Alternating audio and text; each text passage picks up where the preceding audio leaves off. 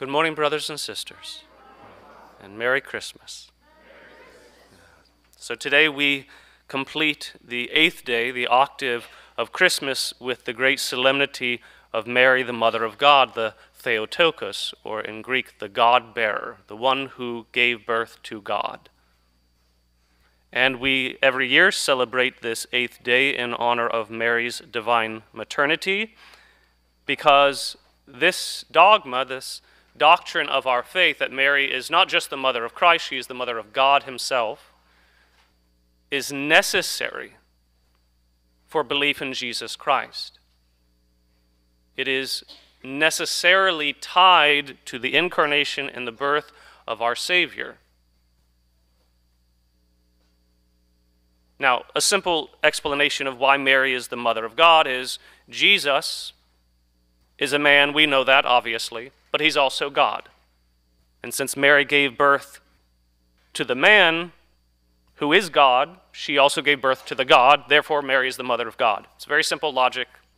Just that, that's how we know it. That's the easy explanation for this, this doctrine, this teaching that the Holy Church has given us and that we are required to believe.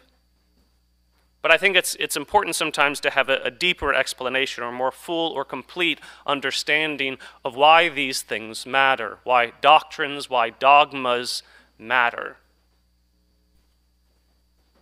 So, why does it matter that we call Mary the mother of God? Why can't she just be the mother of the humanity of Jesus Christ? I mean, she's not God, is she? She didn't give birth to the Father and the Holy Spirit. Why does she necessarily hold this title? Well, it all has to do with who her son is, what she gave birth to. You see, in philosophy, the way we define the word nature is as such the nature of a thing is what the thing is. It's a what. So, like the, these, these flowers around that we use for Christmas, the, the nature of these flowers, it's a plant nature. There are other plants too. So, all things that have a similar mode of life, we would call plants. That is their nature. There, there are different kinds of plants, but they all have the same nature, the plant nature. Dogs and whales, they have animal natures. That's what they are. They're animals. Humans are not animals. Humans have human natures. We have bodies and souls. So a nature is what a thing is. However, philosophically, a person is who a thing is, who they are. Obviously, plants aren't whose, they're not persons. Animals aren't whose, they're not persons. Persons are made in God's image and likeness. Persons have intellects and wills. Persons are the who that possess the what. Just follow me for a moment, if you will. I am a human person made in God's image and likeness. I have a human nature. I possess a body and a soul with an intellect and a will. The what is the nature, the who is the person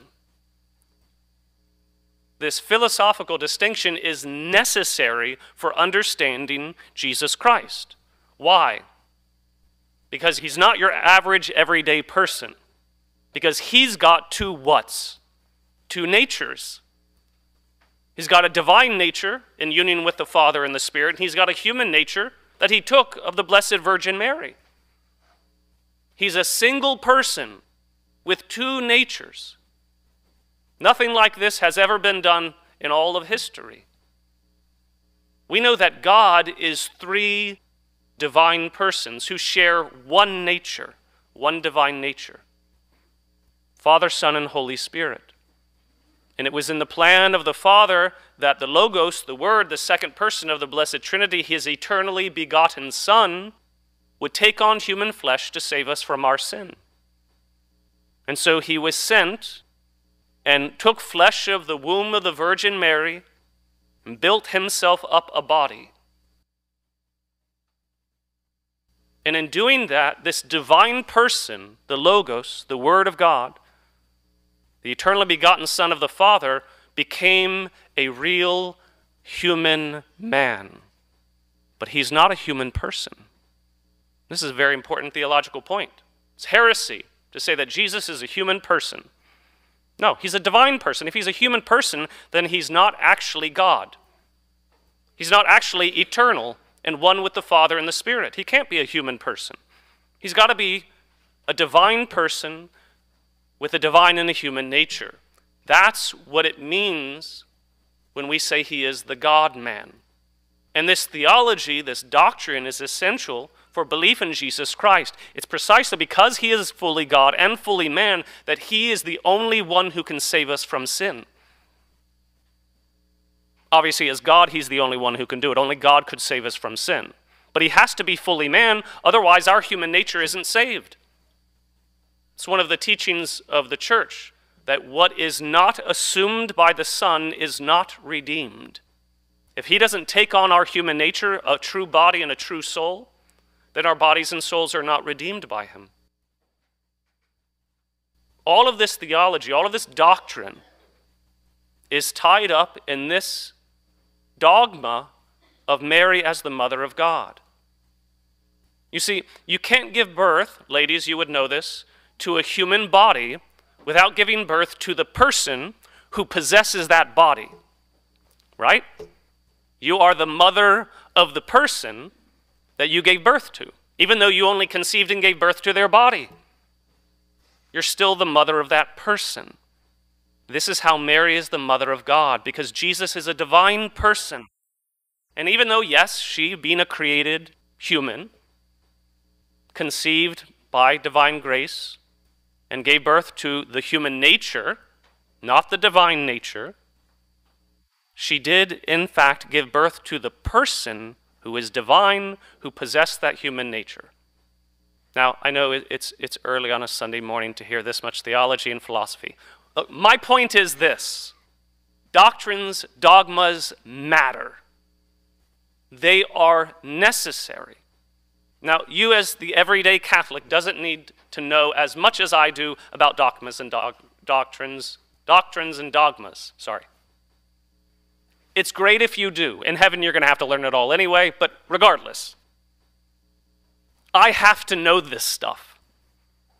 I'm required by the church I studied years of philosophy and years of theology to make sure that I knew all of these teachings so that I wouldn't make a mistake when I would teach you how to follow Jesus Christ.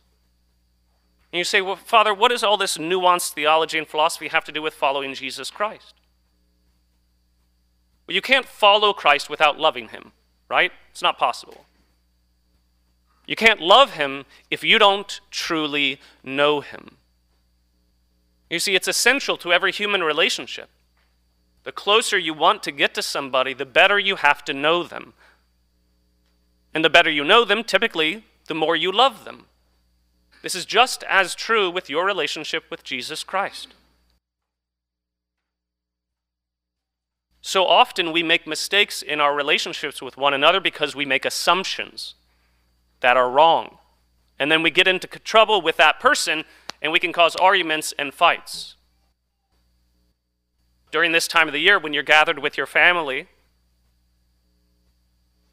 it's inevitable, even when you try your hardest not to, conversations arise and you know it's going to start a fight. It's going to start an argument. Usually it's politics or something like that. Regardless, why is this such a, a bone of contention between you and family and friends? Why do your tempers flare and their tempers flare?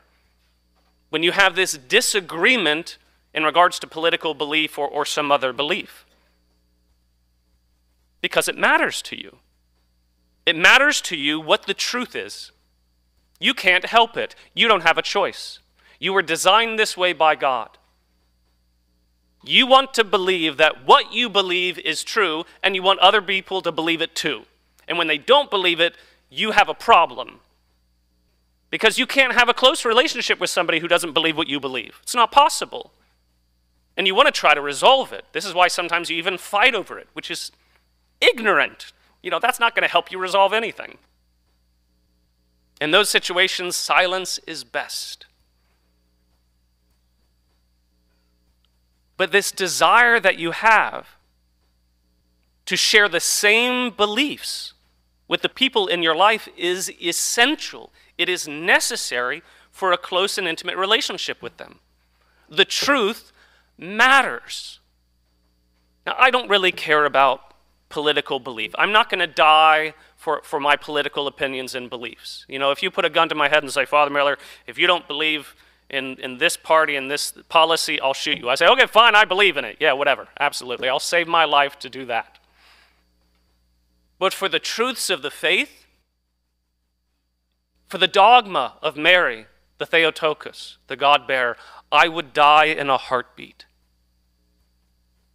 Because religious belief, these truths, these doctrines that have been handed down to us by the church from Christ Himself, they matter more than anything else in the world.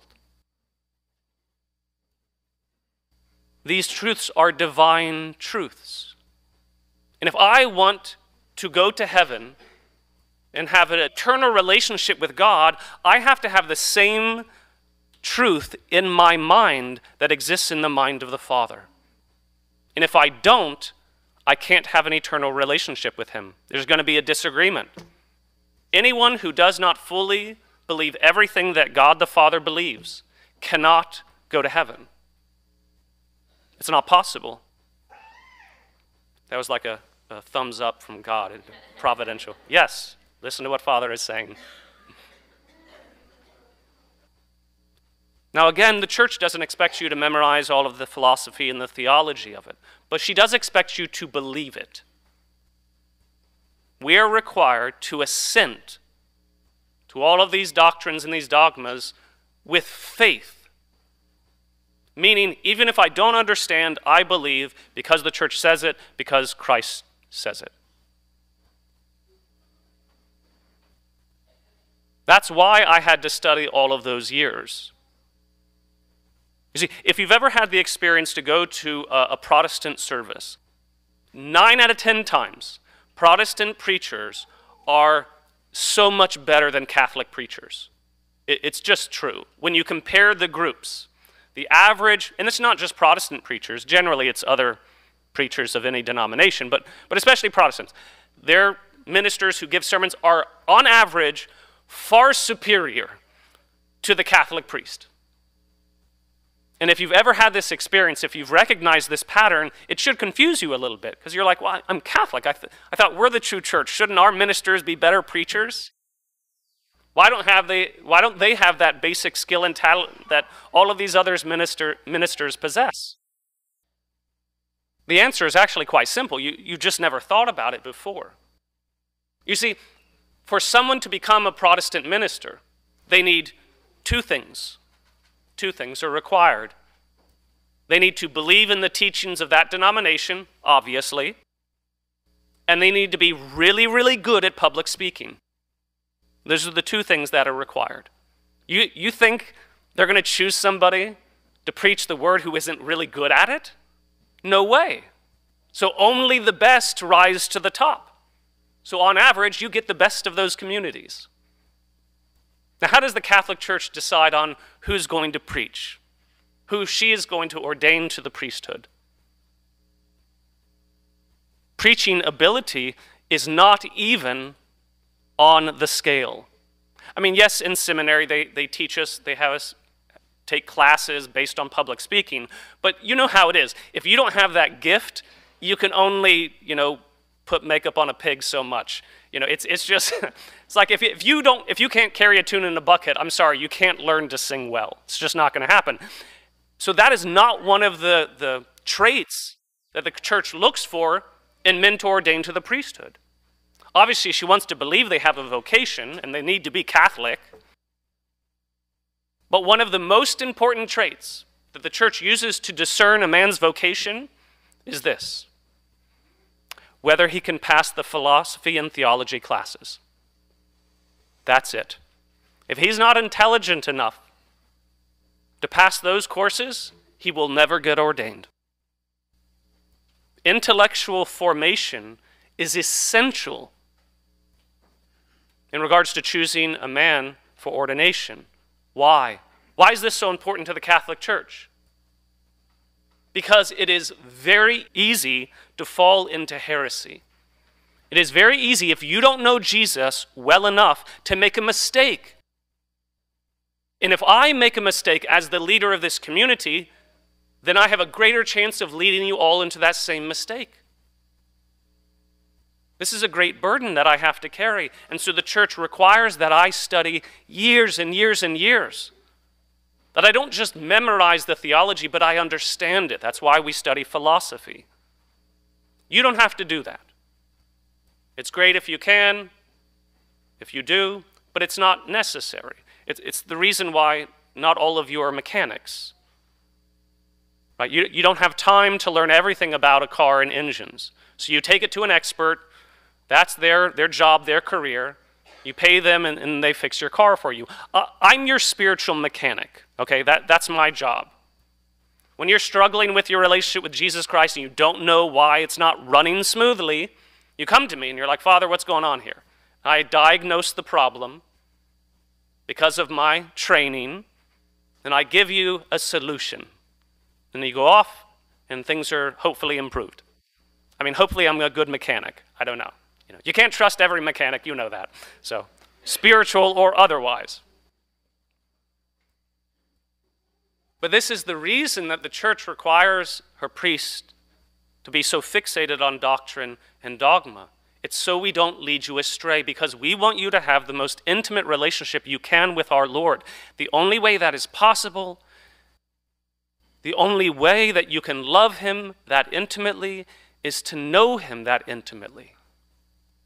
And so these doctrines, so these dogmas matter. Again, they're not always fun, but they are always important. And so we give thanks to God for the great gift of the divine motherhood of the Blessed Virgin Mary that assures us that her Son, Jesus Christ our Lord, is true God and true man, the true Savior of the world. In the name of the Father, and of the Son, and of the Holy Spirit.